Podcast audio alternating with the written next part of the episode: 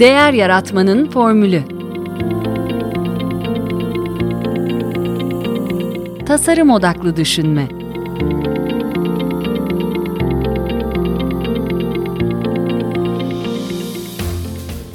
Merhaba, ben Mete Yurtsever, Değer Yaratmanın Formülü Podcast'inin ev sahibiyim. Geçtiğimiz hafta Ocak ayının son çarşamba günü Kitap Kulübümüzün 25. buluşmasında Andrew Sobel ve Gerald Panas'ın Güçlü Sorular adlı kitabını konuştuk.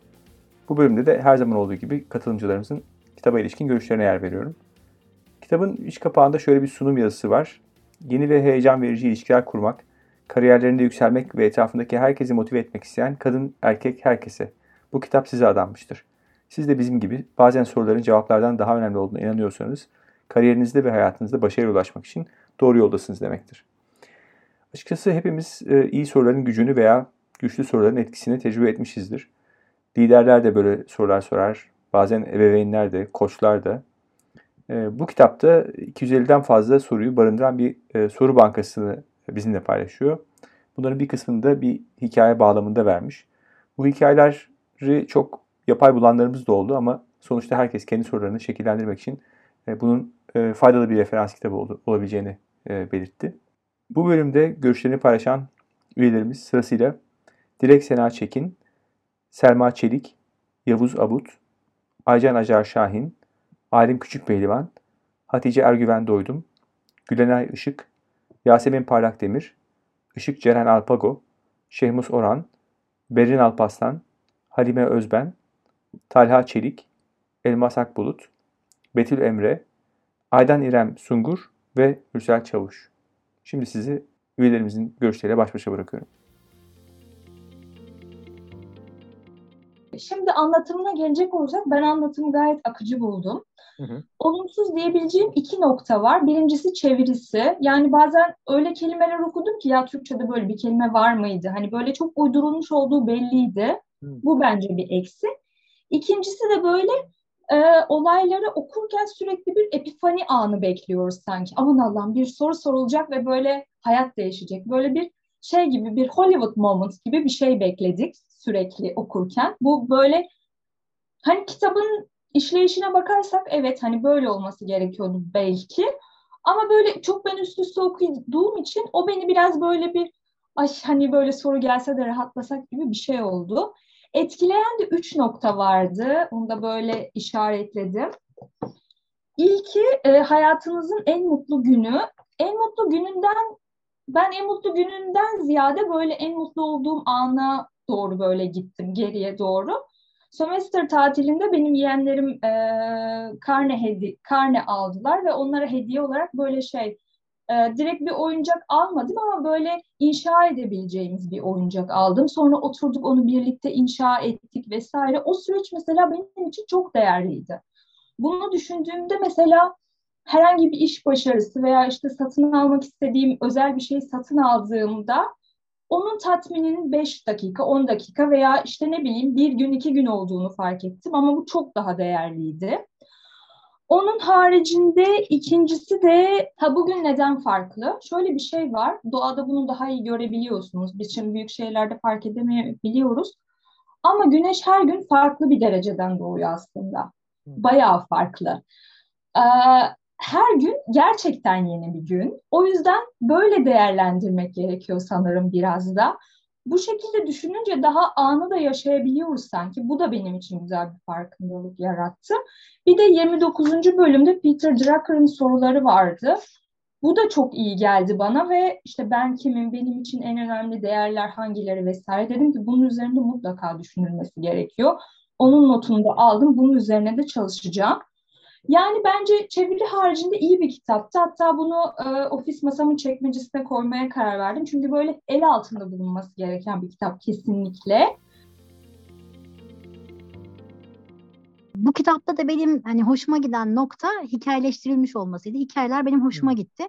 Çünkü soruları zaten e, hani iş hayatından da bildiğimiz sorular. Böyle aa evet ya bu soru dediğim bir şey olmadı ama bunun hikayeler şeklinde verilmesi hem e, bu bilgiyi başkasına aktarma noktasında hem de hatırlama konusunda bana çok daha fazla yardımcı olacağını düşünüyorum. Benim ilgimi çeken o oldu. Kitabı e, benim en çok e, hoşuma giden cümlelerden bir tanesi bir soru değil ama e, Winston Churchill'ın e, bir şey vardı işte başarı e, yenilgiden diğerine koşarken işte umudunuzu tam olarak e, cümleyi hatırlamıyorum ama umudunuzu hevesinizi kaybetmemektir e, gibi bir cümle vardı o beni çok etkiledi. E, katılmadığım yine bir cümle vardı ama dediğim gibi e, hani insanların e, ilgisini kazanmak için onlarla ilgilendiğinizi çok hissettirmeniz lazım. E, yani şu zamana kadarki deneyimlerim e, bunun her zaman böyle olmadığını söylüyor. Carl Sagan'la başlayayım ben. Ee, sorularımızın cesareti ve cevaplarımızın derinliği ile dünyamızı anlamlı kılıyoruz. Ee, güzel bir söz. Ee, yani kitap aslında e, yemek tarifi verir gibi e, basit bir kurgu ve birbirinden bağımsız hikayelerle dolu. Açıkçası bu hikayelerin e, doğruluğundan da biraz şüpheliyim. E, biraz e, kurgusal olduğunu da düşünüyorum. E, bölümleri, isimleri daha az e, ve akılda kalıcı şekilde verilse bence daha etkili olabilirdi. Yani biraz konsolidasyona ihtiyacı var. Ee, örneğin e, The Book of e, Beautiful Questions diye bir kitap var. Mete Hocam bilirsiniz Warren Berger'ın. Orada e, dört ana enstrümana e, bölüyor kitabı. E, karar verme, yaratıcılık, başkalarıyla bağlantı kurma ve liderlik adı altında aslında bu e, soruları şekliyle verilse e, biraz daha e, hani böyle bir yemek tarifi verir gibi böyle çıl kurgudan ziyade e, daha e, dört başı mamur bir guideline, bir el kitabı olabilirmiş. E, Amerikan yaşam tarzından örnekler ve espriler var. E, işte beyzbol kuralları, önemli kişiler, TV şovları, programlar, kitapta bu tarz hikayelerin geçtiği e, bir takım olgular üzerine çıkarımlar yapılıyor. E, biz bazen bu esprileri, TV şovları veya beyzbol kurallarını bilmek zorunda olamayabiliyoruz. O yüzden bence e, biraz dipnot gerekiyor. E, çeviride de sıkıntılar var. Başta söylenmişti. Bazı isimler gizli tutuluyor olabilir ama hikayeler biraz kurgusal gibi geldi bana. Hani çok böyle e, gerçek hikayeler değilmiş gibi biraz sanki e, okuyucuyu etkilemek için yapılmış biraz e, retorik de var. Kitaptan eser miktarda öğrendiklerimiz var. Aslında bilinen şeyleri söylüyor ama e, güzel şeyler de öğreniyoruz. E, mesela en sevdiğim cümle şuydu. Bir soru sorduğunda çeneni kapa. E, genelde e, biz e, Asya kültüründe yetişmiş insanlar e, sürekli çıkarımda bulunuruz. Soru sorar, cevabını da vermeye çalışırız. Devam sorularıyla ortamı gereriz. E, aslında e, hani biraz tez canlı olmamızın da biraz e, burada etkisi var. Bu iyiydi. E, hani bir anlamda e, ağzı kapalı bir balık oltaya gelmez kuralı da var burada. İngilizce'de biliyorsunuz e, my way or the highway diye bir tabir vardır. E, ya benimlesin ya değilsin diye.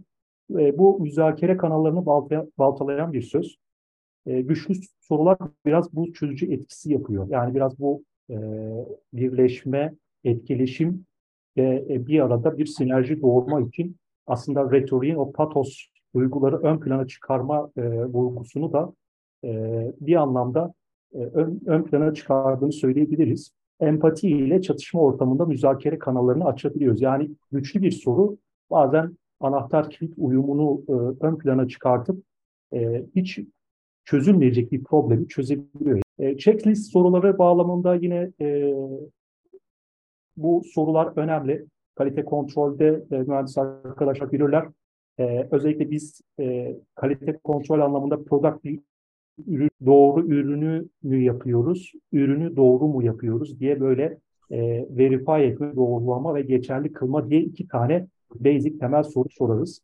Yani burada bir kelimenin yerinin değişmesi aslında e, temel bir e, talimatı komple anlatmak demek. Yani tek bir soruyla komple e, bir talimatı yerine getiriyorsunuz. Bu işçiler e, düzeyinde de çok e, etkili olabiliyor. Ee, Peter Drucker'ın e, beş temel sorusuna değinildi. Burada ben özellikle misyona çok e, önem veriyorum. Yani ülkemizde de bence misyon, görev tanımı çok anlaşılmış değil. Bence e, bizim ilk önce dört başı mamur bir şekilde görevimiz nedir, görev tanımımız nedir, sorumluluklarımız nedir bunları bir tartışmamız, ortaya çıkarmamız gerekiyor diye düşünüyorum. Kitap genel olaraktan beğendim. Dili çok akıcı, çok sade. Bir hatırlatıcı kitap olaraktan diye düşünüyorum ben aslında. Niye hatırlatıcı diyorum? Çünkü e, soru sormak bence bizim DNA'mızda var. Biz doğduğumuzdan itibaren aslında sorular soruyoruz. Ancak eğitim sistemimiz bizi soru soran değil, cevaplayan insanlar haline dönüştürüyor. Hangi kitapta okudum hatırlamıyorum. Bir kitapta ya da eğitimde vardı. Şöyle bir şeyden bahsediyordu anlatan kişi. Ben her hafta veya her akşam çocuklarıma şunu soruyorum. Bugün öğretmenine ne soru sordun? Bu güzel bir şey aslında. Bunu ben mesela kendime şöyle bir yaygınlaştırma yaptım. Toplantılarda kendimi soru sormak için şartlandırdığımda toplantıyı daha dikkatli dinliyorum. Çünkü buradan ne soru çıkartabilirim diye düşündüğümde, zihnimi böyle hazırladığımda toplantıları kesinlikle çok daha etkin dinliyorum. Diğer türlü konsantrasyonum kaybolabiliyor. Ancak buradan ne soru sorsam acaba diye zihnim hazırladığımda çok daha etkin dinliyorum. Kendime de böyle bir şey çıkardım. Ee, şeyi beğendim. İyi sorular genellikle cevaplardan daha güçlüdür ve Yavuz hocamın dediğini ben de söyleyecektim. Gerçekten soru sorduktan sonra e, çoğu zaman beklemiyoruz. Soru soruyoruz. Ondan sonra mesela karşı tarafı düşünme payı da vermiyoruz. Belki sabırsızlığımızdan dolayı. Hemen hızlıca cevap ver, onun cevap vermesini bekliyoruz. Bu da baskı yaratıyor. Şey bana enteresan geldi. Burada e, iş görüşmesinde hani bize kendiniz anlatın dediklerinizde kez söz edin derse benimle ilgili bilmek istediğiniz nedir desem nasıl karşılanır tar karşı o taraftan biliyorum. O çok enteresan geldi. Bilmiyorum bunu test eder miyim bir gün. Ben 25 e, yıldır satış yapıyorum aktif olarak ve kitabı böyle e, tarihçemi okurmuş gibi yaptığım hatalarla falan okumuş oldum. bir, tanesi vardı çok güldüm hatta. Bir kere şeye gittik. E, Garanti Bankası'na bir şey satacağız. Neydi? Bankacılıkla ilgili harita harita bir şeyler.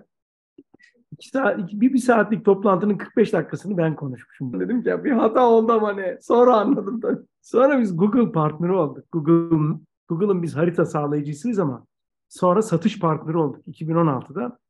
Ee, bizi eğitime aldılar. Satış eğitimine. Gerçekten acayip herifler. Spin selling diye bir metodoloji var. İlgilenenler lütfen şey yapsınlar. Soru sormanın da sanatı var. Öyle her soruyu soramıyorsun. O spin selling onu anlatıyor. Yani nasıl doğru bir şekilde soruları eskale edip müşterinin ağzından sana sende sakladığı şeyi öğrenirsin diye. Sonra işte onun içinde challenger sale falan değişik satışçıların değişik tipleri falan var. Biz böyle 3-5 yıllık e, satışçılarımıza bir spin selling eğitimi alıyoruz şimdi. Yeni girenlere de e, bu güçlü soruları vereceğim. Hemen aldım böyle yanıma. Ve ilk arkadaşa da e, organize ettim. Hani bunu mutlaka bir oku şey yap diye. E, tabii biz aslında hayat e, hepimizin satış yani e, hepimiz her gün kendimiz bir yerlerde satıyoruz. E, o mantıkla baktığımızda e, cep kütüphanemize koymamız gereken 3-5 tane buradan onay o, o, uyarlanabilecek.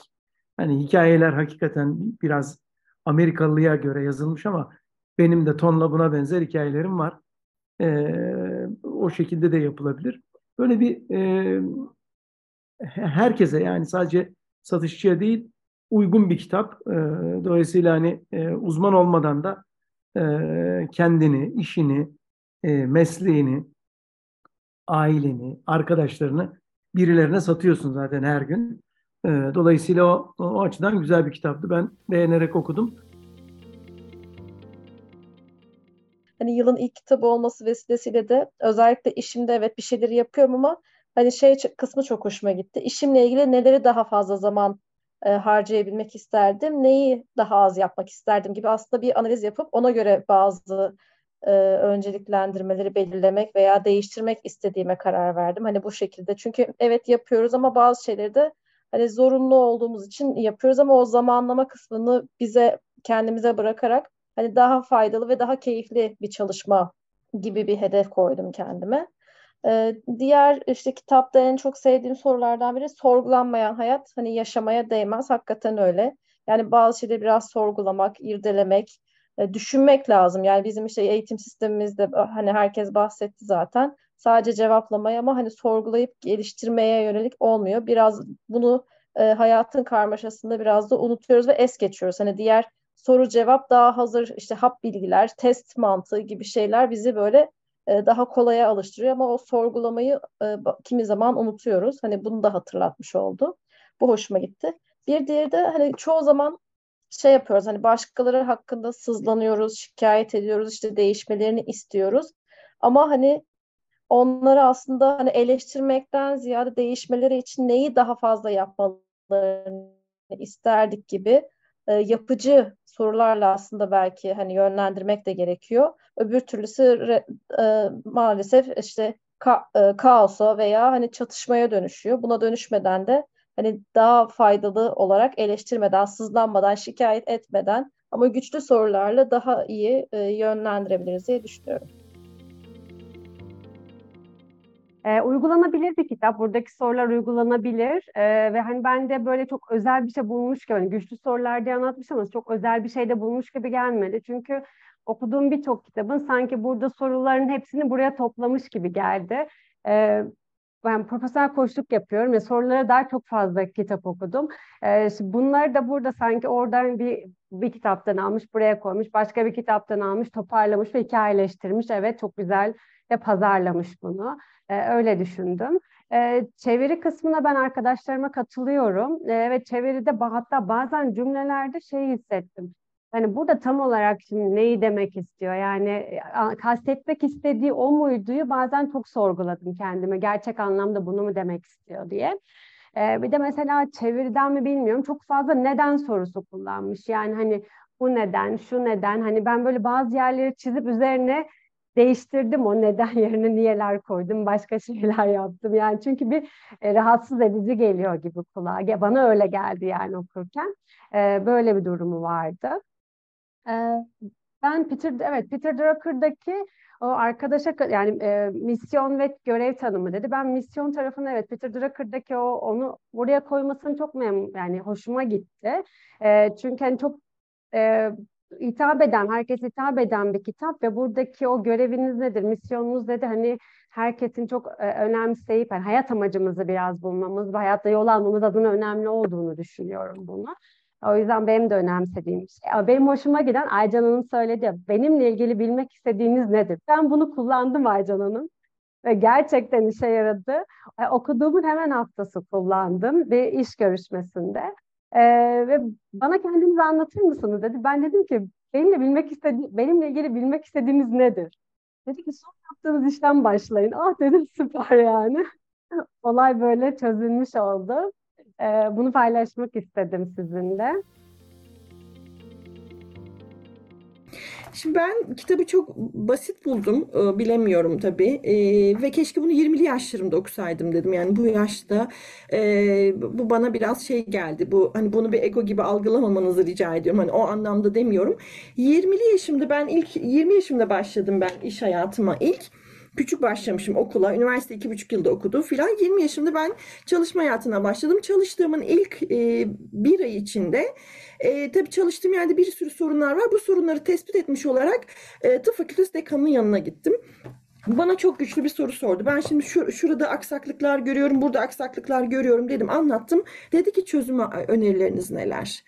E, dekanın yanına gidene kadar çözüm önerileri düşünmem gerektiğiyle ilgili herhangi bir tecrübeye sahip değil e, olduğumu gördüm ve buna ondan sonraki yaşantımda da her zaman sorunla beraber bunun çözümü ne olabilirdi yani oradaki o güçlü soru e, çok dönüştürücüydü benim adıma. E, şimdi buradaki güçlü sorulara baktığımızda aslında yaşamın içinden alınan e, tecrübelerle oluşmuş sorular bizim hayatımızı daha çok e, değiştirecek şeyler olduğunu düşünüyorum. O nedenle buradaki güçlü sorular belki yazarların hayatlarındaki güçlü sorular e, olarak çıkmış olabilirler. Evet bazılarını biz de halihazırda hala kullanıyoruz. Ben de Gülena Hanım ve e, Aycan Hanım gibi ilk soru benim çok hoşuma gitti. E, yani neyi bilmek isterdiniz? Evet ben de bir iş görüşmesinde bunu kullanmak isterdim geçmiş yaşantımda. E, benim için yeni olan bir e, o oldu.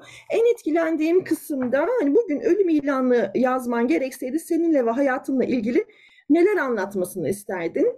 Bu yani çok çarpıcı e, bir şey geldi. Hep mezarlıklardaki mezar taşlarındaki insanlarla ilgili yazılan yazıları e, zaman zaman okuyorum mezarlık ziyaretinde. E, orada da hep aklıma gelen şey bu olur. İşte kimisi titrini yazar, onu yazar, bunu yazar. Acaba bu insanlar nasıl hayatlar yaşamışlardır gibi bir sorgulamanın içine girerdim. Bu yönüyle güçlü soruları çok daha genç yaşlardakileri mutlaka okuması gerektiğini düşündüğüm bir kitap olarak kenarıya e, iliştirmiş oldum. Son olarak da şöyle bir şey e, e, anekdot eklemek istiyorum. Şimdi biz hasta bizim karşımıza geldiğinde bir sürü sıkıntısını anlatır, problemlerini anlatır Mete Hocam. Ee, bizim için çok stratejik bir soru vardı sağlık camiası. Yani biz satışçı değiliz, sağlık camiasında hastalarla muhatap oluyoruz. Sizin için iyileşme ne demek ve burada bulunma amacınız ne? Neyi iyileştirmek istiyorsunuz? Çünkü 20 tane problem içinden bir tanesini seçmeniz gerektiği durumlar oluyor. Sizin için iyileşme ne ve burada bulunma amacınız ne? Bu bize çok önemli bir e, yaşam becerisi de kazandıran bir durum. Şöyle bir anekdot anlatıp hızlıca bitireceğim. Bir komutan hastamız vardı ve bu komutan hastamızın işte çok önemli bir problemi var ama onun için NATO'da görevliydi. En önemli unsur e, selam verebilmek için kolunu selam e, çakacak şekilde kaldırabilmesini. Şimdi kolunu e, tedavi ediyorsunuz ama o selam çakma olayı yapılmıyor. Onun için iyileşme o selam çakabilmekti. O yüzden hani bu çok stratejik bunu da artı parantez söyleme ihtiyacı hissettim. Siz bu selam çakmak isteyen hastanın bununu sormazsanız şayet e, başka başka sorunlarını çözmeye çalışırsınız ama o günlük yaşantısında bu selam çakma işlemini yapamazsa iyileşmiş hissedemeyecekti kendisini. E, bizim en güçlü sorumuz da budur. Yani bunu söyleyerek de kapatmak istedim. Peki. E, benim ikinci katılışım e, çok da keyif aldığım toplantılar oluyor. Böyle heyecanla bekledim açıkçası bu ayki toplantı geçen aykinden sonra. E, önerdiğiniz kitaplar da çok güzel. Hepsini aldım. E, ya benim şöyle aslında ben e, finansal piyasalar satış departmanında e, çok erkek egemen bir aslında e, çalışan bir kadınım e, Türkiye şartlarında bir de. E, o yüzden birazcık iş hayatıma e, yardımcı olabileceğine inandığım için okumaya başladığım kitaptı e, işte daha fazla iş kapmak, ilişkileri derinleştirmek, insanlarla bağ kurmak vesaire bunlar biraz bizim işimizde aslında eksik olan şeyler. Buralarda belki yardımcı olabilecek sorularla karşılaşabilirim diye düşünüp okumaya başladım kitapta ama e, ilk başta e, söz alan Nazlı Hanım ve Sena Hanım'ın da aslında benzer tecrübeler yaşadığını fark ettim. Biraz da e, çok bu güçlü sorular olarak bahsedilen soruların insanların e, yani burada tabii birazcık bize etrafımızdaki olan insanlarla iletişimi daha etkili hale getirmekle birlikte kendimizde de aslında sorduğumuz sorular veya soramadığımız, sormaktan çekindiğimiz sorular olduğunu fark ettim. E, bunlardan e, birkaçı işte işini düşündüğünde daha fazla zaman harcamak istediğin veya daha az yapmak istediğin şeyler neler? Bunlar aslında bize bir tavsiye olarak e, karşımızdaki kişiye sormamız gereken bir soru olarak verilmiş ama e, kendimize de ne kadar soruyoruz aslında bu ve buna benzer soruları e, bununla ilgili biraz düşünmemi sağladı ve e, Yasemin Hanım'ın da biraz önce söylediği bu sayfa 204'teki işte sadece 3 yıllık ömrünün kaldığını öğrenseydin e, özel ve mesleki hayatında neleri başarmak isterdin sorusu çok e, vurucu oldu benim için. E, bunu daha önce hiç düşünmediğimi fark ettim. Belki birazcık yaşımdan dolayı bunun için erken ama e, tabii kimin ne kadar yaşayacağı da belli olmadığı için hiçbir şekilde e, insanın aslında çok da geç kalmadan bu soruyu sorması gerektiğini ve bununla ilgili bir şeyler yapması gerektiğini e, düşünmeye başladım. ilk kısmı okurken ya kitabı ben çok beğenmiştim zaten ilk okuduğumda da. Açıkçası tam basit, e, hızlı, akıcı gidiyor. Çok güzel. Ama bana soru seti oluşturmak anlamında çok güzel şeyler kattı. Zaten en son kısmında da birçok soru seti var. Onları değiştirerek kendimin kullanabileceği şekle çevirdim ve şu anda da kullanıyorum biz böyle ilkokul, ortaokul yıllarındayken böyle defterler vardı. İşte arkadaşlarımıza verirdik en sevdiğin sanatçı, en sevdiğin e, işte renk nedir tarzında böyle arkadaşlarımızın daha iyi olduğunu e, ya da daha kim olduğunu öğreniyorduk. Mesela o benim hep çok hoşuma giden şeylerdi. Sürekli böyle alır her geçtiğim sınıfta, her geçtiğim okulda bunu yapardım böyle. Bazıları çok çocukça bulurdu ama aslında o sorulara cevap vermek bile çok zor oluyor. Mesela şimdi en sevdiğim üç film dediğimde bile burada hepimiz düşünürüz. Ya gerçekten yani ilk üçü neyi koyacağım? Ya da ilk üçü hangi şarkıyı koyacağım? İşte ilk üçe hangi oyuncuyu koyacağım dediğimizde bile çok zorlanıyoruz. Aslında soru sormak bir meydan okumak da oluyor. Soru sorduğunda karşı tarafın cevap vermeye zorluyorsun zaten. Ee, işin içinde zaten güçlü soru varsa aslında karşı taraftan neyi almak istiyorsan alabiliyorsun. Sadece doğru yerde, doğru klikte sorma konusunda bu kitap benim çok hoşuma gitmişti. Tabii ki Amerikan vari ve kendi kültürünün hani harmanlanması mevcut. Ona diyeceğim bir şey yok. E, kaldı ki felsefeyle de ilgileniyorum. Felsefenin de en önemli mevzusu soru sormaktır zaten. Yani cevaptan ziyade güçlü soru aranır ve onun üzerine tefekkür etmek, fikir oluşturmak, kafa yormak açısından da soru çok kuvvetli olur. Ki kaldı ki kadim dinlerde de bu mevzu var zaten. Soru sormanın gücü, kuvveti önemli e, şey kısmı da aklıma geldi. Bu işte kokoloji var mesela işte kendinizi tanıma anlamında. işte yapılan bir e, oyun var. Japonların şey yaptı. Ondan sonra e, Türkiye'de Türkiye baskısında da üç kitabı var bunun. E, kokoloji de belki bu minvalde değerlendirilip şey yapılabilir. İK kısmına gelirsem İK'da birçok mülakata gittiğimde gerçekten güçlü sorarak birçok işi aldım karşı tarafın da bana güçlü sorular sorduğunda o arkadaş işe almıştım çoktur yani güçlü sorularınız olsun ve çekinmeyin yani. Çünkü karşı tarafın da beni düşündürtmesini istiyorum. Yani bana da meydan okuyucu bir şekilde sorulduğunda benim gözümde pozitif ayrımcılığa uğruyor. Yani adaylar ne kadar şey olsa da güçlü soru benim için her zaman cezbedici oluyor. Ben e, Tokat'tan katılıyorum. Hem eğitmenim hem koçum. E, dolayısıyla mesleğim gereği de zaten sorunun, soru, soru sormanın ne kadar önemli olduğunun farkındayım. E, aslında soru sormak e, kişinin bilincinin tamamen açılmasına e, ve bilinçaltı ve bilinç üstünün e, cevap vermesine yol açıyor. Dolayısıyla e, bizim hani eğitim sisteminde de yapılan temel hatalardan birisi çocukları ve gençleri e, ezber alıştırmak, soru sormamaya, sorulan sorulara da cevap vermeye yönelten bir eğitim sistemi var bana göre. Hani yıllardır da eğitmenlik için e, öğrenci soru sorulduğu zaman kalıyor. Dolayısıyla bizim eğitimde, eğitim sisteminde en başından itibaren sorularla başlamamız gerekiyor. Ee, hani o nedenle sorularla da ilgili çok kitap okuduğum için e, soru sormanın ne kadar önemli olduğunu farkındayım. De şimdi kendim bir ajandada e, soru hazırlıyorum. Ve hatta LinkedIn'de de bir köşe yaptım bu şekilde her güne bir soru diye. E, dolayısıyla e, soru sormak hem kişinin yeni bir yola başlangıcında e, bir merhaba demesinde çok önemli bir yol teşkil ediyor.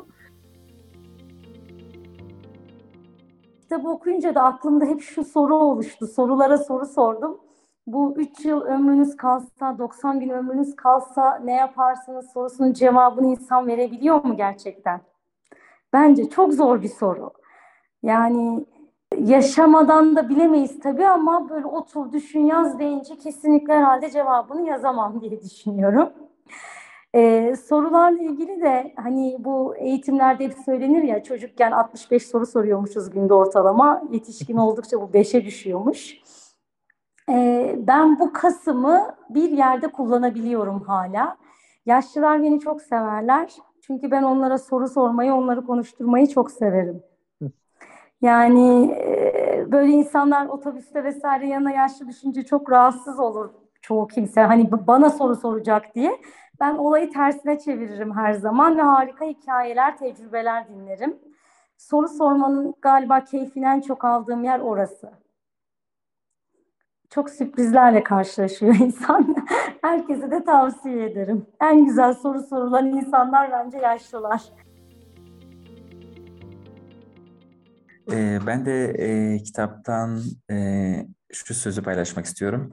Ee, bir insanın ne kadar deneyimli ve bilgili olduğunu sorduğu soruların kalitesinden ve ne kadar dikkatli dinlediklerinden e, anlaşılır diye bir ibare var. Sorular noktasında bir de şöyle bir anım vardı, onu da paylaşmak istiyorum. Ee, bir e, Amerika'daki üniversitelerin birinden de tam ismini hatırlamıyorum.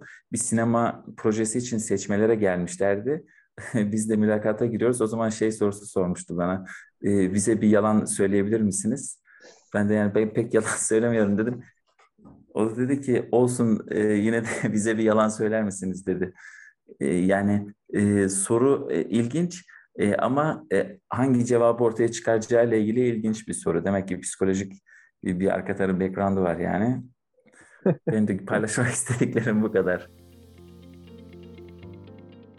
Yasemin Hanım'ın söylediği gibi aslında bu da 20'li yaşlarda okunması gereken iş hayatına e, başlamadan önce okunması gereken bir kitap. E, özellikle biliyorsunuz toplantılar e, çok uzun toplantılar yapılır ve toplantılarda e, kararlar alınamaz ya da toplantı gündemi belirlenmeden toplantılar yapılır. Burada buna da atıfta bulunmuştu.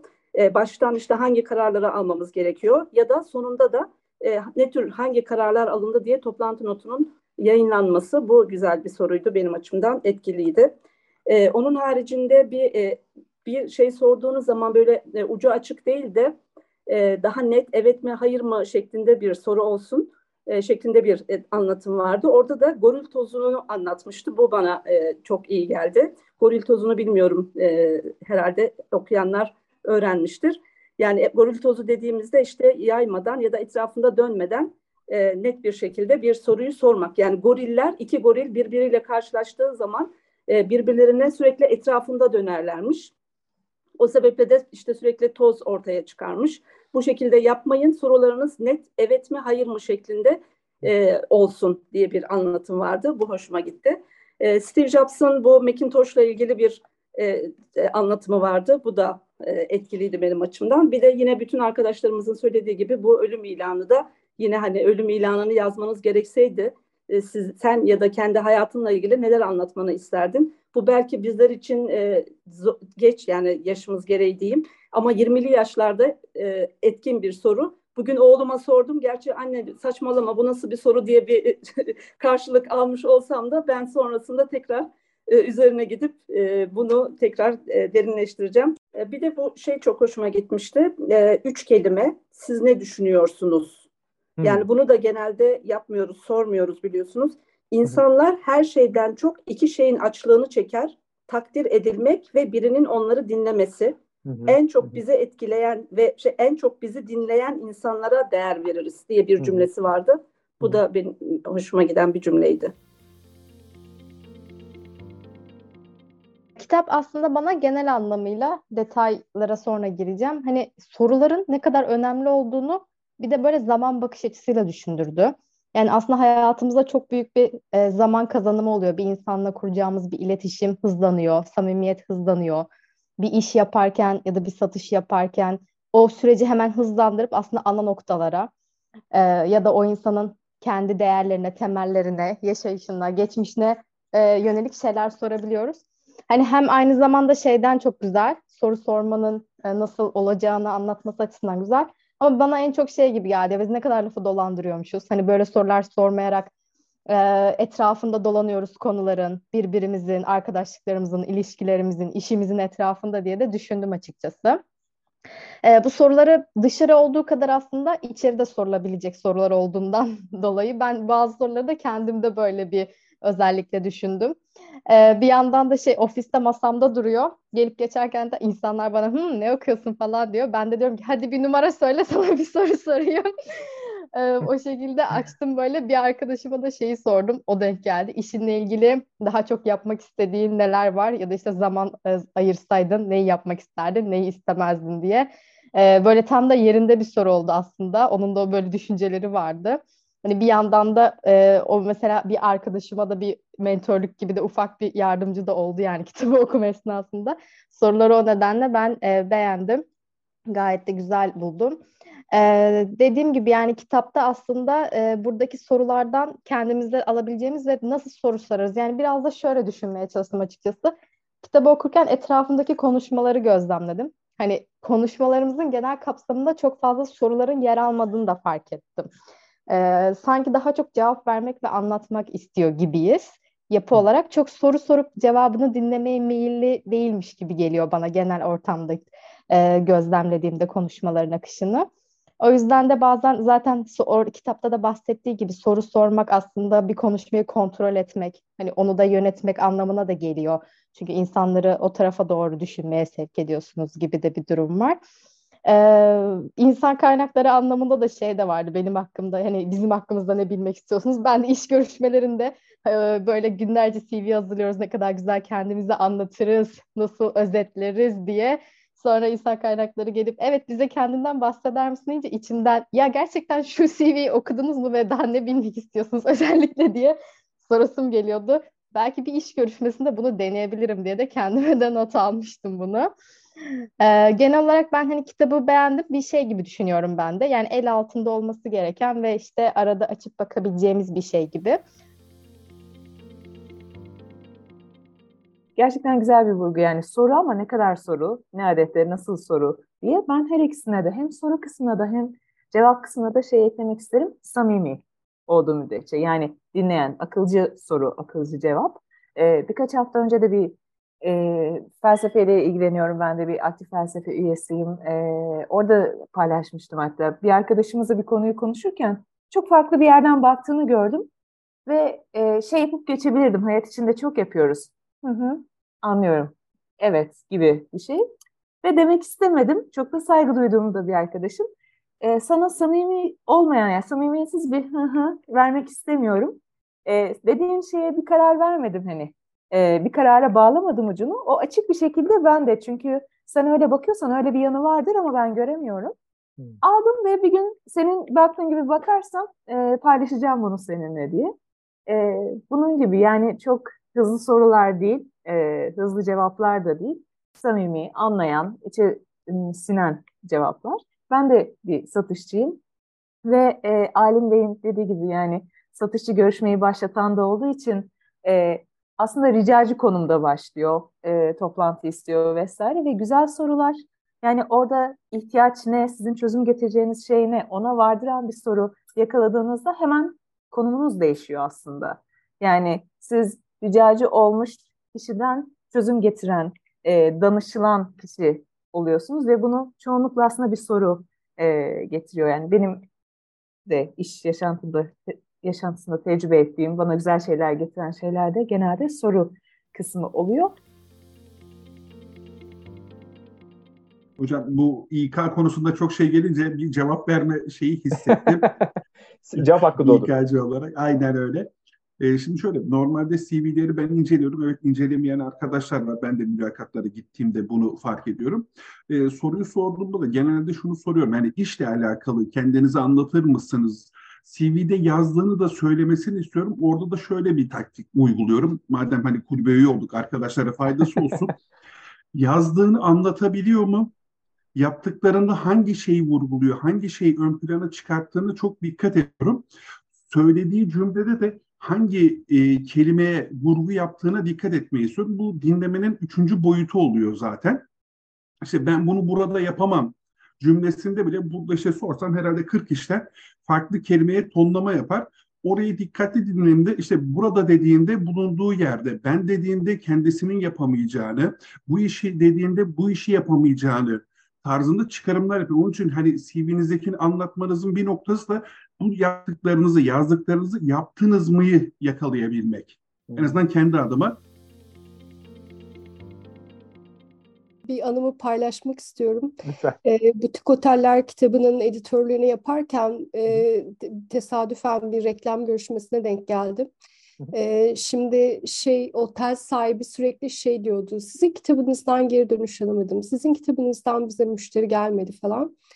E, ve böyle içimden şey kabardı yani bir anda savunmaya geçmek işte e, excuse'lar sunmak vesaire.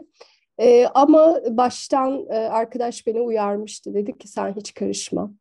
E, ve ben sustum. Ve o da sustu ve hiç e, soruları şey yapmadı, cevap vermedi. Ve sonunda ne oldu biliyor musunuz? Kadın başladı, ya aslında biz oteli kapatmıştık. Aslında telefona da kimse bakmamıştı. Herhalde geri dönüş ondan olmadı falan.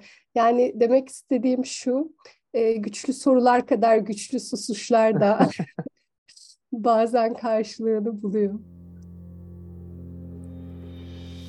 Bu podcast'te yurt içinden ve yurt dışından bilim insanlarına, akademisyenlere, tasarımcılara, iş insanlarına, danışmanlara ve eğitmenlere değer yaratma formüllerini soruyorum.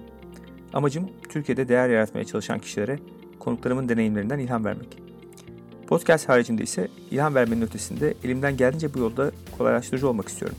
Bunun için size iki aşamalı bir teklifim var. Eğer benimle ve diğer dinleyicilerle bir araya gelmek ve etkileşime girmek isterseniz sizi kitap kulübümüze davet edebilirim. Podcast'imin ve bence değer yaratmanın çerçevesini oluşturan davranış bilimi, kişisel gelişim, girişimcilik, pazarlama ve inovasyon başta olmak üzere iş dünyası alanından kitaplar okuyoruz.